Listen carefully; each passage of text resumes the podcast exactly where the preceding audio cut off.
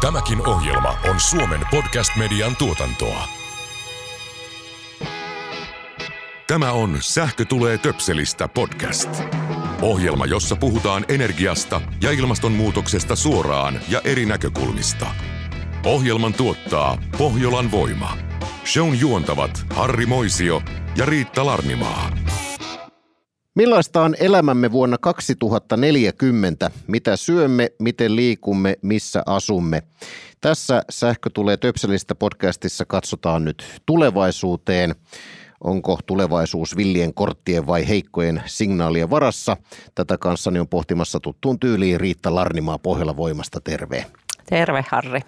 Emmekä ole tälläkään kertaa täällä kaksi, vaan vierainamme ovat tulevaisuuden tutkija, futuristi, tietokirjailija Elina Hiltunen. Tervetuloa. Kiitoksia oikein paljon.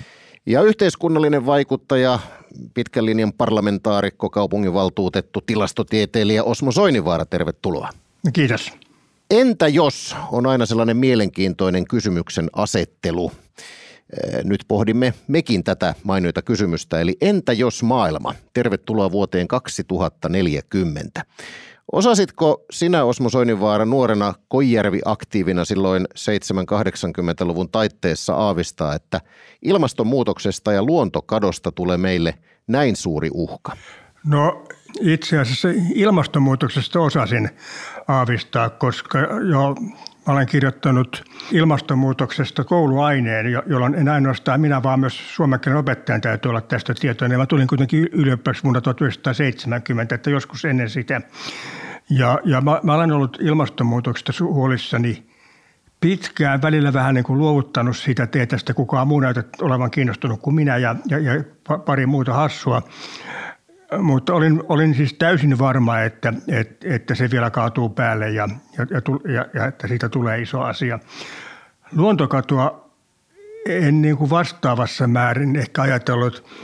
Silloin pelättiin maailman väestöräjähdystä, kun väkiluku kasvoi niin, että se kahdeksan kertaistui aina vuosisadassa, niin, niin se näytti siltä, että kohta ei, ei ole luontoa ollenkaan, mutta – siihen luontokatoon suhtautui silloin vähän samalla tavalla kuin Aleksanterin, Aleksandrian kirjaston polttamiseen, että ikävä, ikävä juttu ja harmillinen menetys, mutta ei sitä, että se uhkaa niin kuin meidänkin olemassaolla on, niin sitä en ehkä tajunnut. No miten Selina, mitä ajattelit nuorena tulevaisuudesta? Oliko sun tarkoitus tulla pikkutytöstä asti tulevaisuustutkijaksi? No ei ollut. Itse asiassa mä halusin Karjalan piirakan rypyttäjäksi pienenä, mutta ei, ei sitten tullut Karjalan piirakan rypyttäjä. Että tuli sitten vähän monien mutkien kautta tulevaisuuden tutkija. Musta tuntuu, että mä en suoraan sanottuna pienenä ollut niin kauhean kiinnostunut tulevaisuudesta. Että silloin elin ehkä hyvinkin tämmöistä itsekästä aikaa. Hattua nostan Osmolle, koska mä en ollut edes syntynyt, kun Osmo on kirjoittanut jo aineen ää, ilmastonmuutoksesta, eli, eli siinä mielessä olen vähän tämmöinen tuoreempi tapaus tässä. Mutta luonnollisesti, jos mietitään esimerkiksi ilmastonmuutosta ja biodiversiteettikriisiä, niin kyllä nyt tässä niin kuin, ö, itse olen urallani, että onhan nämä niin kuin suurimpia asioita, mitkä vaikuttaa meidän tulevaisuuteen, että nämä on niitä tärkeimpiä. Vai Karjalan piirakan rypyt yrittäjä. Minä muistan erästä lastenkirjallisuudesta sellaisen tittelin kuin Voileivän syöjä ja se oli minun unelma-ammattini ja olen itse asiassa aika hyvin jopa onnistunut pääsemään tälle, tälle sektorille. Olen suorastaan ylpeä tästä. Maailmantilanne keikahti yhtäkkiä aivan uuteen suuntaan, kun Venäjä hyökkäsi helmikuun lopussa Ukrainaan. Osaammeko arvioida, millaisia seurauksia tällä on tulevaisuuteen, kun ylipäätään tulee näin yllättävä tapahtuma? Mitä Elina olet mieltä? No luonnollisesti sanoit, että ei me varmaan kaikkia osata niin kuin nähdä, että mitä siellä tulee, mutta mun mielestä kuitenkin niin kuin aika hyvin meillä on asiantuntijoita nyt spekuloimassa esimerkiksi mediassa sitä, että miten, mitä kaikkia vaikutuksia on. Ja tämä on mun mielestä hyvä miettiä sitä, että tämmöisellä niin kuin sodalla, joka tapahtuu kuitenkin jonkun verran kauempana, että ei nyt ihan lähinaapurissa, niin sillä on yllättäviäkin vaikutuksia Suomeen. Ja tämä on mun mielestä semmoinen, mitä niin kuin futuristien pitäisi erityisesti miettiä oikeastaan vähän niin kuin joka organisaatiossa tulevaisuustyössä. Eli mietitään niin kuin seurauksia ja seurauksien seurauksia, seurauksien seurauksien seurauksia. Eli yksi asia nyt, mistä esimerkiksi puhutaan, on tämmöinen niin kuin hypoteettinen tai tämmöinen niin pohdinta, että voiko esimerkiksi Ukrainan sota vaikuttaa niin, että tulevaisuudessa Suomen metsämarjoja ei voi syödä keittämättä niitä. Eli tämä on taas tämmöinen seurauksien seurauksien seuraus. Ja tämä liittyy siihen, että nyt Ukrainassa, kun pakolaiset tulee, heillä, on eläimet mukana ja, ja siellä on erilaiset niin kuin eläintaudit. Ja, ja nyt me ollaan tietyllä tavalla oltu vähän suojassa tämmöisiltä eläintaudeilta. Mä muistan, mikä tämmöinen, mun mielestä oli joku mato, joka, joka sitten niin kuin voi mennä marjoihin, jos se poimit, niin se voi myös tulla niin kuin ihmisel, ihminen voi saada. Eli nämä zoonoosithan on tämmöinen iso ongelma maailmassa. Ja, tota, ja toinen on rabies myös, mitä on sitten siellä, mutta ei täällä Suomessa. Eli tämä on mun mielestä hyvin tärkeää, että kun tapahtuu joku iso äh, kriisi, niin ei välttämättä vaan keskitytä siihen ensimmäisen asteen seurauksiin, vaan mietitään sitten niiden seurauksien seurauksia ja tällä tavalla. Mutta on puhuttu esimerkiksi nyt, että, että miten se vaikuttaa energian hintaan, miten se vaikuttaa esimerkiksi Suomen kauppaan, kauppaan, Suomen Venäjä-kauppaan, miten se vaikuttaa pakolaistilanteeseen. Ja sitten kun mietitään kaikki hybridivaikuttamista ja kybervaikuttamista, niin nämä on tämmöisiä kiinnostavia asioita. Miten paljon tällainen suuri yllättävä tapahtuma muuttaa sitten sitä tulevaisuutta niin kuin pitkällä aikajänteellä, että onko, onko ne vaikutukset sitten niin kuin pysyviä vaikutuksia? Tai miten pitkiä ne on? Varmaan osa on pysyviä ja osa on niin kuin tilapäisiä. Että jos miettii esimerkiksi niin kuin koronasta, niin uskon, että siinäkin osa on niin kuin pysyviä vaikutuksia. Esimerkiksi mietitään työn muutosta, mutta sitten on semmoisia, jotka ei välttämättä ole niin pysyviä. Tuskinpa me nyt maskit päällä kuljetaan loppuelämäämme täällä. Eli tämä on juuri vähän niin kuin sekä että.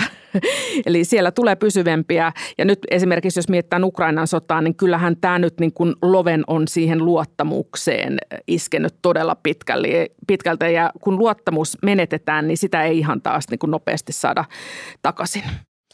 Entä koronapandemia ja ilmastonmuutoksen raju eteneminen? Tutkijathan ovat tienneet jo pitkään, että tällaisia uhkia on olemassa. Minkä takia päättäjät eivät aina reagoi tai ennakoi riittävästi, vaikka tarjolla on tieteellistä tietoa ihmisen toiminnan seurauksista? Mitäs Osmo Soinivaara sanot? Tätä pandemiariskiin varustautumattomuutta, niin niin täytyy oikeastaan ihmetellä, koska kyllähän me kaikki olemme tienneet, että semmoinen on tulossa. Ja, ja se, se on ollut niin kuin itsestään selvää, että pandemioita on enemmän tai vähemmän onnistuneita pandemioita noin kymmenen vuoden välein. Tämä oli nyt vähän onnistuneempi kuin edelliset.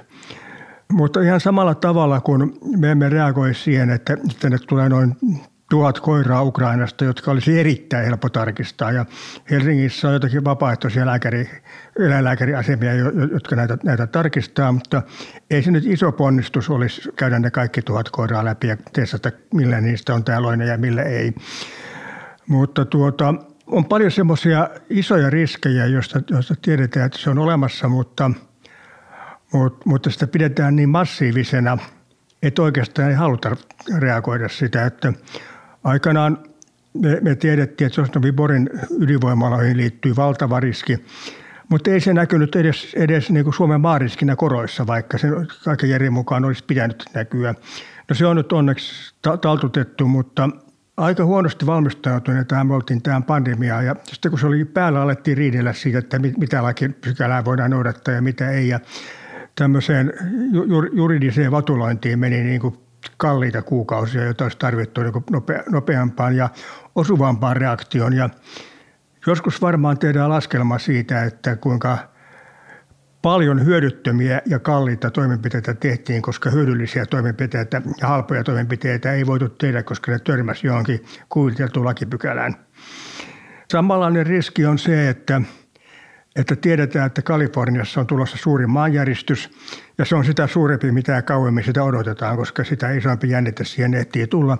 Mutta siellä vaan ne rakentaa pilvenpiirtejä, vaikka tietää, että ei niille pitäisi oikeastaan mitään vakuutusta myöntää niille pilvenpiirteille enää. Ihminen on kovin kummallinen. Kyllä. Mä tarttuisin vielä tuohon, mitä aluksi Osmo sanoit, että, että olet tosiaan 70-luvulla jo ollut huolissasi ilmastonmuutoksesta, niin varmaan olet aika paljon miettinyt vuosien aikana juuri tätä, että miksi ihmiskunta ei siihen herännyt, että onko, onko se niin kuin, liittyykö se siihen, että tällaiset asiat vaatisi meiltä jokaiselta toimintatapojen muutosta, jolloin se halutaan torjua se, että pitää muuttaa jotakin, että haluttaisiin asioiden kuitenkin säilyvän sellaisena kuin ne on ja sitten annetaan kriisin tulla ennen kuin siihen tartutaan. Vai mitä sä olet pohtinut vuosien myötä?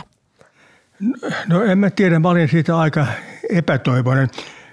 sillä tavalla, kun tietää, että maailma kulkee kohti tuhoa eikä se näytä kiinnostavan ketään. Mä itse ennustin, että se alkaa kiinnostaa 2020-luvulla, mutta se alkoi kiinnostaa jo kymmenen vuotta aikaisemmin, koska tuota, merkit alkoivat olla vääjäämättömiä. Mutta tuota, ennen kaikkea, kun se tarkoittaa sitä niin, kuin niin isoa muutosta, johon ei ole mekanismia tarttua. Sen hyvä mekanismihan on esimerkiksi päästökauppa, jossa todetaan, jossa päätetään, että näin paljon päästöjä saa olla, mutta ei maailmanlaajuista päästökauppaa vieläkään saatu aikaiseksi. Ja, ja alueelliset päästökaupat ei tässä mielessä toimi kovin hyvin. Silloin 70-luvun alussa, jolloin oli tietoa ilmastonmuutoksesta, niin se hirveän tarkkaa ollut. Minäkin siinä ainekirjoituksessani kirjoitin, että jäätiköiden sulaminen nostaa merenpintaa 30 metrillä, mikä varmaan sinänsä on matemaattisesti totta, mutta, mutta nyt me tiedämme, että ei, se, ei ne jäätiköt tässä parin sataa vuotta ihan kokonaan sula, ainakaan pilkku toivottavasti. Sitten 90-luvun alussahan tämä oli laajasti tiedossa ja tunnustettu, mutta silti ei tehty mitään. Itse asiassa Euroopassakin, vaan lisättiin päästöjä pitkään, niin että se siirtyi juhlapuheisiin ensin niin kuin juhlapuheen ihan loppulauseisiin ja sitten sinne keskelle. Ja jos sitten niitä alettiin aloittaakin juhlapuheita sillä, mutta, mutta edelleenkin toimenpiteet on edelleen aika vaatimattomia. Elina, miten tulevaisuutta voi ennakoida? Mä oon kehittänyt tämmöisen ennakointikaavan. Eli tulevaisuuden ennakointi on yhtä kuin faktat plus mielikuvitus. Eli käytännössä se tarkoittaa sitä, että pitää tietää, mitä tässä maailmassa tapahtuu nyt ja on tapahtunut historiassa. Eli tulevaisuuden tutkimus ei ole vaan niin kuin sinne tulevaisuuteen nojaavaa, vaan kyllä se lähtee ihan sieltä niin kuin historiasta ja tästä päivästä. Ja nämä faktat tosiaan löytyy tästä päivästä historiasta ne on esimerkiksi tilastoja. Eli tiedetään käytännössä, missä maailma nyt makaa. Ja sen jälkeen tulee se mielikuvitus, että sitten me lähdetään käyttämään tätä entä jos sanaa, että entä jos nämä faktat menisi tulevaisuudessa tohon suuntaan tai tohon suuntaan tai tohon suuntaan. Eli tässä puhutaan tämmöisestä skenaarioajattelusta, jossa mietitään erilaisia tulevaisuuksia. Sitten pyritään niin kuin valmistautumaan näihin erilaisiin tulevaisuuksiin. Ja mä näen, että, että niin kuin kaiken tulevaisuuden tutkimuksen se, niin kuin, että se tähtää siihen, että todellakin tehdään näitä erilaisia tulevaisuuskuvia. Koska jos me nyt jotain ollaan tässä viime vuosina huomattu, on se, että tulevaisuus on vähän päässyt niin sanotusti yllättämään. Eli meillä on tullut näitä tota, yllättäviä villejä kortteja, korona ja Ukraina ja mikä, mikä sitten se ehkä seuraava on ja mihin tämä Ukrainan kriisi itse asiassa eskaloituu, että sekin on tämmöinen iso kysymys. Mutta, mutta sillä tavalla, että me mietitään erilaisia tulevaisuuksia, niin me ollaan vähän paremmin valmistauduttu siihen, että jos se tulevaisuus meneekin semmoiseen yllättävään suuntaan. On sanottu, että ennustaminen on vaikeaa varsinkin tulevaisuuden. Pakko kysyä futuristilta, että pitääkö se paikkansa? Mä sanon aina, että ennustaminen on mahdotonta. Eli käytännössä se niin kuin oikeastaan kaatuu jo siihen ajatuksensa, että joku, että vaikka minä pystyisin sanomaan, mitä tapahtuu vuonna 2040 tasan tarkkaan. No sehän pystytään vasta niin kuin validioimaan vuonna 2040, puhuiko se Elina Potaskaa vai oliko se oikeassa. Ja siinä mielessä sillä ennustuksella ei ole mitään merkitystä.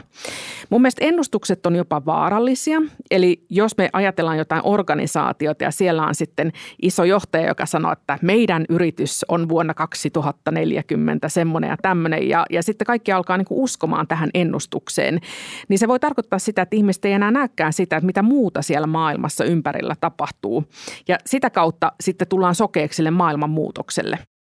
Tuo kysymys entä jos, musta se on hyvin kiinnostava kysymys, koska entä jos kysymykseen hän ei ole olemassa yhtä oikeaa vastausta. Ei vaan niitä vastauksia on monta ja kun sanoit skenaarion, niin mitä oikeastaan tarkoitat, tarkoitat silloin, kun tehdään skenaarioita? No skenaariot on tosiaan tämmöisiä niin kuin tulevaisuuspolkuja ja ne täytyy olla erilaisia. Eli mä määrittelen skenaariot niin, että ne on erilaisia tulevaisuuskuvia ja tulevaisuuspolkuja ja sitten meidän täytyy miettiä tosiaan skenaarioissa niin, että, että ne on erilaisia, että ne ei saa olla niin kuin vähän niin kuin samankaltaisia, koska sitten niillä ei ole mitään järkeä siinä. Ja tota, niitä tosiaan pitää olla vähintään kaksi, eli jos on yksi, se on ennuste. Ja näiden ajatuksena on se, että esimerkiksi yritykset, organisaatiot pystyisivät lähteä vähän peilaamaan sitä, että jos se maailma menisi tohon suuntaan, niin mitä meidän pitäisi tehdä. Mutta esimerkkinä skenaariot. IPCC puhuu vuodesta 2100 ja näitä skena- heillä on skenaarioita, että kuinka paljon maapallon keskilämpötila kasvaa. Ja, ja siellä on erilaisia skenaarioita. Siellä on vaikka, puhutaan, oliko se nyt kuusi astetta ja neljä 0,5 astetta. Osmo tietää nämä varmaan paremmin.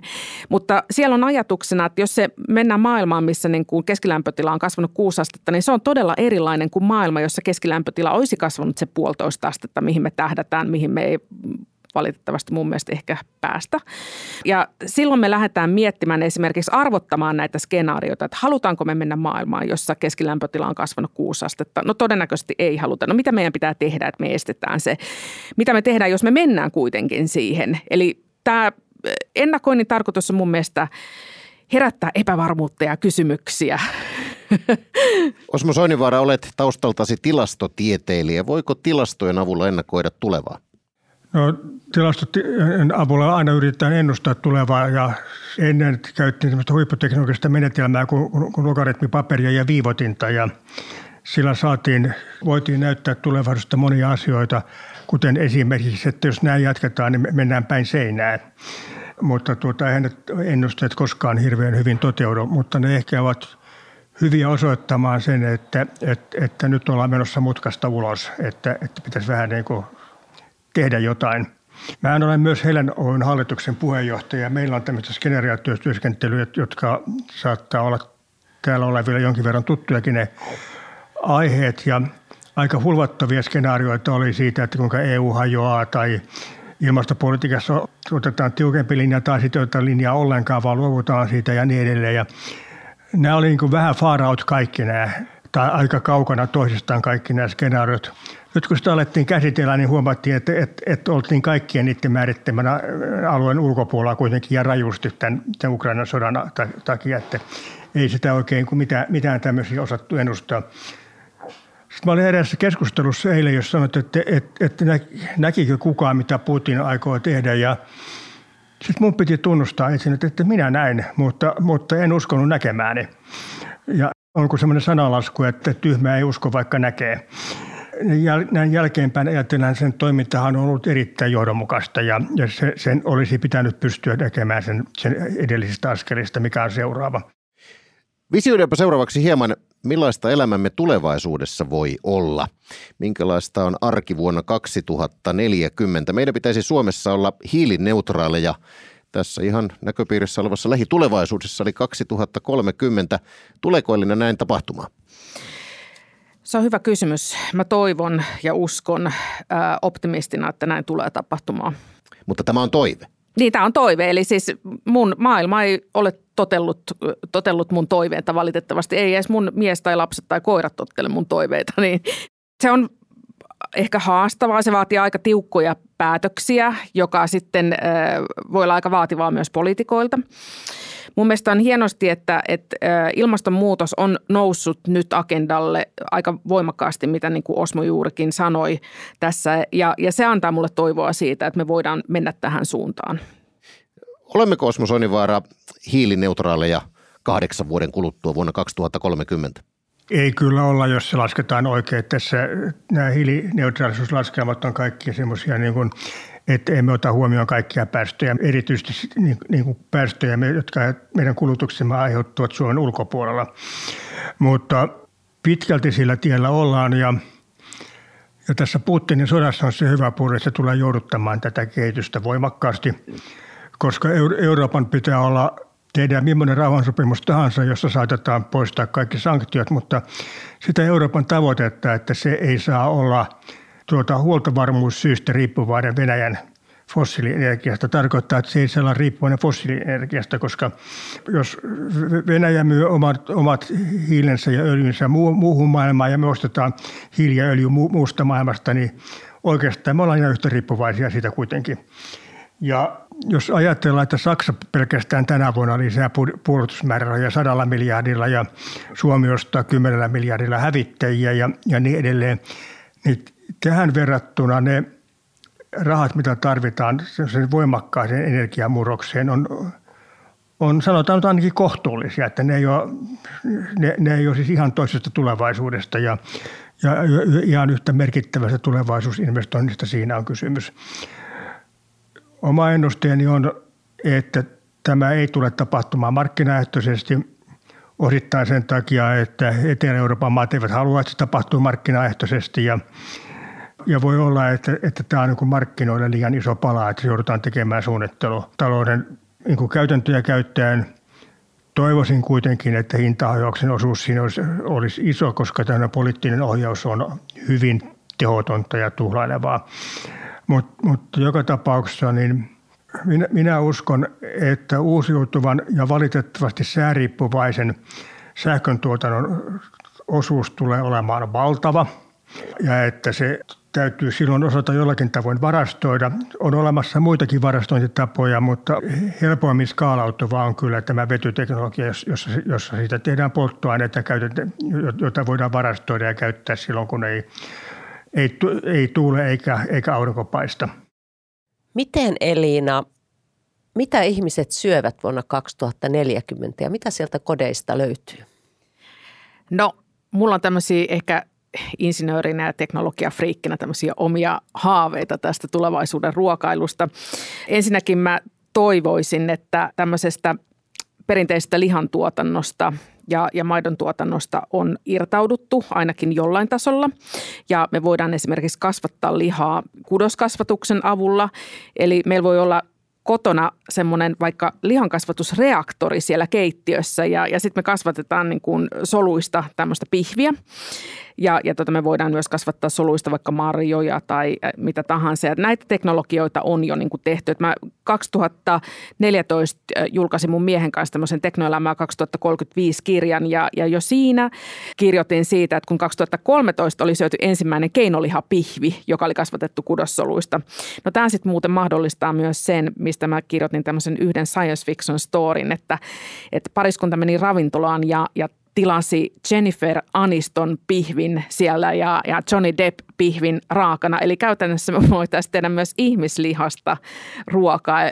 Mutta se tarkoittaa sitä, että ei me tarvitse sitä ihmistä niin kuin siihen lopettaa, vaan me voidaan ottaa semmoinen kudosnäyte, jota lähdetään sitten kasvattamaan niin kuin laboratoriossa tai siis niin kuin reaktorissa pihviksi vaikka. Eli silloin meillä voisi olla Jennifer Aniston pihviä tai, tai jotain. Kuulostaa aika, kuulostaa aika hurjalta vai mitä? On, onko tämä kannibalismia? Niin, hyvä kysymys siinä. Ja ajatelkaa, tämä kuulostaa hurjalta, mutta sitten toisaalta me syödään niin kuin eläimiä. Et nekin on eläviä olentoja ja, ja tota, et se, joo. Mutta tämä on, tämä on hyvä kysymys, että näihin liittyy tämmöisiä moraalisia keskusteluja ja, ja tota, onko tämä hyvä. Mutta, mutta söisitkö itseäsi muuten? Mitäs Harri? No tämä tuli nyt vähän äkkiä tämä kysymys. Joo, yleensä Mutta, mä säästän tämän ensitreffeille. ehkä, mä, ehkä mä olen sen verran itserakas, että voisin ainakin maistaa itseäni. Joo, mä näen, että on kaksi semmoista raaka-ainetta, mitkä on tulevaisuuden tosi hyviä niin ruokaraaka-aineita. Toinen on levä.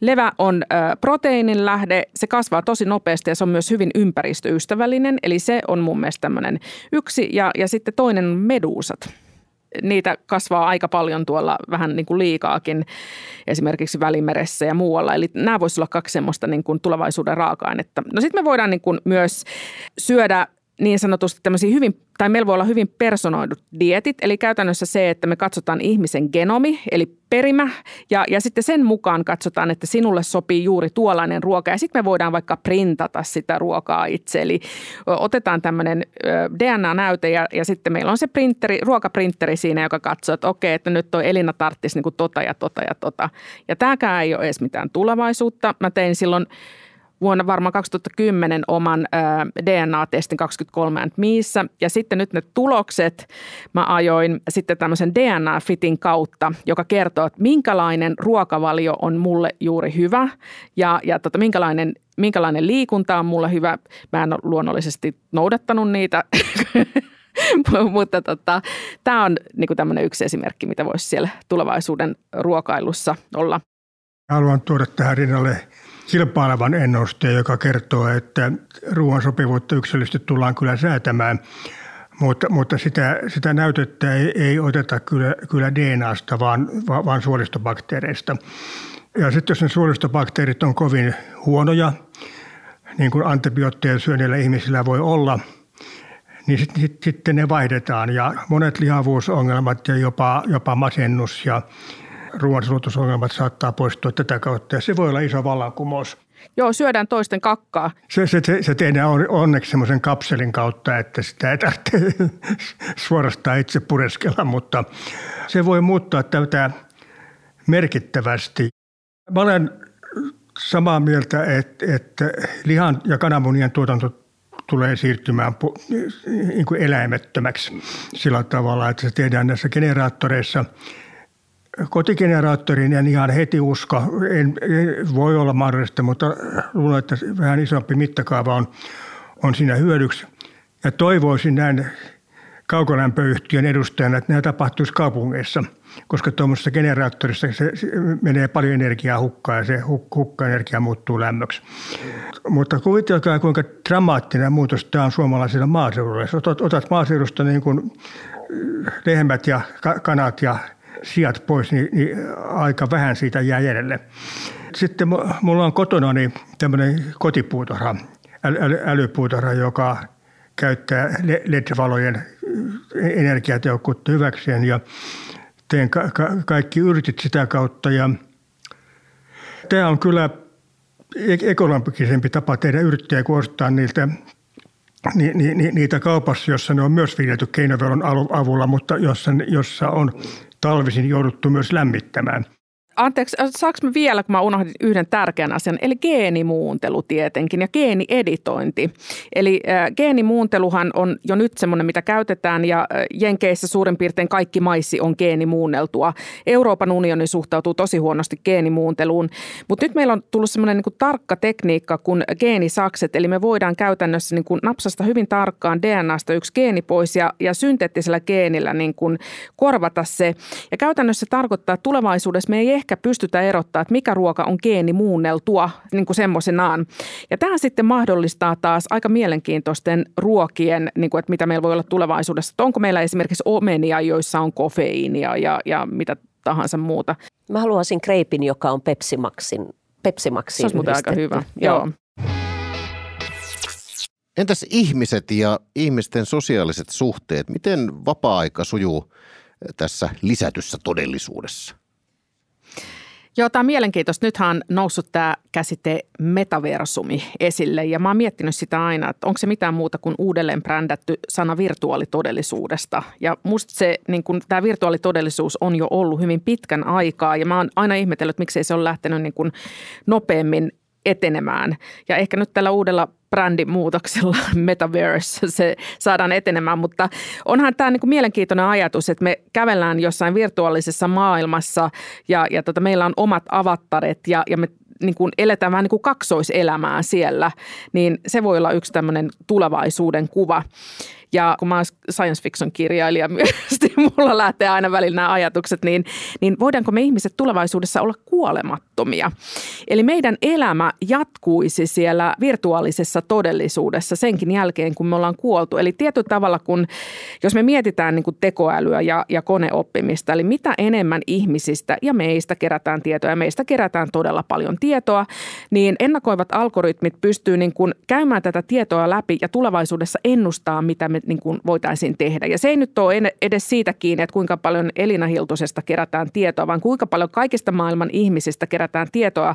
Ja sitten niitä tota, vertaillaan minuun ja katsotaan, että, että joo, että, että toi samanlainen ihminen teki tota, eli toi Elinakin voi tehdä seuraavaksi tota. Tähän perustuu esimerkiksi Netflix-suosittelut ja, ja Facebook-algoritmin nostaa kiinnostavia asioita. Eli tämä voi olla se, että, että tulevaisuudessa niin kun käytännössä meistä tiedetään hyvin paljon. Me eletään siellä virtuaalimaailmassa ja, ja, tota, ja ehkä jatketaan sitä meidän elämää siellä virtuaalimaailmassa senkin jälkeen, kun ollaan kuolleita. Ja, ja sitten tämä ajatus myös siitä, että miten se virtuaalimaailma, miten se niin todentuu meihin. Ja, ja nämä on tosi mielenkiintoisia, miten se virtuaalimaailma niin kuin laajentuu meidän kaikkiin aisteihin. Lopultahan me voidaan olla esimerkiksi meidän aivot suoraan yhteydessä nettiin, eli me ei tarvita mitään laseja tai muuta, vaan meillä voi olla semmoista neuropölyä aivoissa, joka yhdistää meidät nettiin. Menikö liian pitkälle? Tämä oli erittäin mielenkiintoista ja samalla vähän pelottavaa. Just näin. Osmo, kun olet siellä vuodessa 2040, niin mikä sieltä tähän päivään katsottuna tuntuu niin kuin itsestään selvältä? Tuota, mä, mä, mä olen kyllä erittäin varovainen tekemään tuommoisia ennusteita. Mä muistan, kun Suomen parhaat voimat teki yhdistettiin tekemään vuonna 1980 Sitran ennustetta vuodesta 2010 ja se oli erinomainen ennuste, joka, jossa oli paljon dataa. Se ei kuitenkaan osannut ennustaa Neuvostoliiton hajoamista eikä Suomen EU-jäsenyyttä eikä niin kuin kännyköitä eikä kännykkämaailmaa eikä, eikä PCtä, että muuten kaikki meni ihan hyvin. Ja, ja tuota, se on selvää, että me emme nyt pysty näkemään, mit, mitkä näistä kehityssuunnista ovat minkälaisia. Mä olen itse yllättynyt, mä ajattelin, että ihmisten parisuhteeseen liittyvät seikat on se, semmoisia, joiden lainalaisuudet on siis vuosituhansia vanhoja, eikä, eikä niitä nyt oikein muuteta, mutta Mä olen ymmärtänyt, että Tinderin osuus nykyistä avioliitoista on aika iso, että kyllä sekin on pystynyt muuttumaan. Mut, mutta tietysti niin semmoisia asioita, jotka menee kelloon, esimerkiksi Suomen ikäjakauma. Nyt, nyt on aika väsynyttä sanoa, että, että, että vanhusväestöosuus kasvaa, mutta, mutta ei me osattu oikein, no jotkut osasivat, jotkut ei osannut varautua siihenkään, vaikka tämä on tiedetty jo, jo niin kuin 40 vuotta sen takia, että on erittäin helppo ennustaa, että jos, jos ihminen on nyt 10-vuotias, niin minkä ikäinen se on 40 vuoden kuluttua. Kommenttipuheenvuorona todettakoon, että jos Tinderin osuus avioliitoista on nykypäivänä jo melko iso, niin kokemusasiantuntijana voin sanoa, että Tinderin osuus lyhytaikaiseksi jääneistä suhteista se vasta iso onkin. Mennäänpä tulevaisuudesta takaisin tähän päivään. Onko tässä ajassa jotain, mitä jäätte kaipaamaan? Mitä haluaisitte mukaan sinne vaikkapa vuoteen 2040? Elina voi vaikka aloittaa. Mä oon kirjafriikki ja mulle ehkä yksi tärkein esine on kännykän lisäksi luonnollisesti niin sähkökirja lukulaite. Mä ottaisin sen, koska se on täynnä kirjoja ja informaatiota. Ja kyllä mä nyt uskon, että se siellä vielä toimii vuonna 2040. Se on semmoinen aika kestävä kapine. Mutta mä todella niin kuin näen, että, että se siinä tiedossa ja siis kaikkiin kirjoihin, siis tietokirjoja ja tota, fiktiivisiä kirjoja, se kulttuuri, se tieto ää, ja, ja tota, tarinat, niin mun mielestä ne on semmoisia, jotka kestää läpi ajan. Entä Osmo, mitä tästä ajasta tulevaisuuteen mukaan?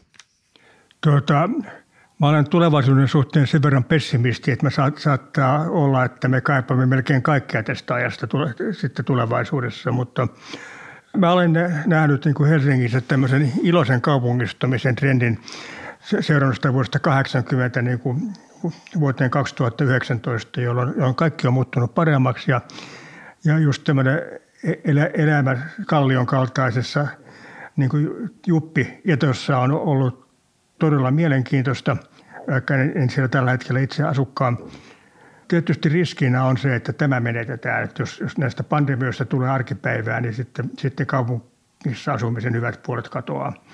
Tässä Riitta, sinä haluaisit mukaan tästä ajasta? Kyllä mä haluaisin ihmisten kohtaamiset. En mä halua tavata ihmisiä virtuaalisesti päivä, tois, päivä toisensa jälkeen, että on tämä korona-aika ollut sosiaaliselle ihmiselle aika, aika niin kuin vaikeaa, niin en sitä tulevaisuudessakaan haluaisi. Mites itse?